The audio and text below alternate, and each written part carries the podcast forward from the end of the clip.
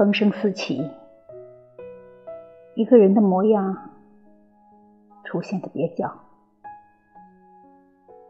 房子几十年不变一下，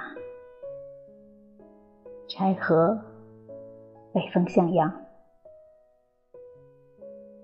向阳的还有斑驳而落的泥灰，像早年的梦，要一点华丽的虚构。人生得意或不得意，尽欢。成为道德的审美，这个地带积累着长年累月的丰盛、忧伤，因为廉价而扔的到处都是。我们不靠词语言说日子，生活是一种装饰，一直低于风声。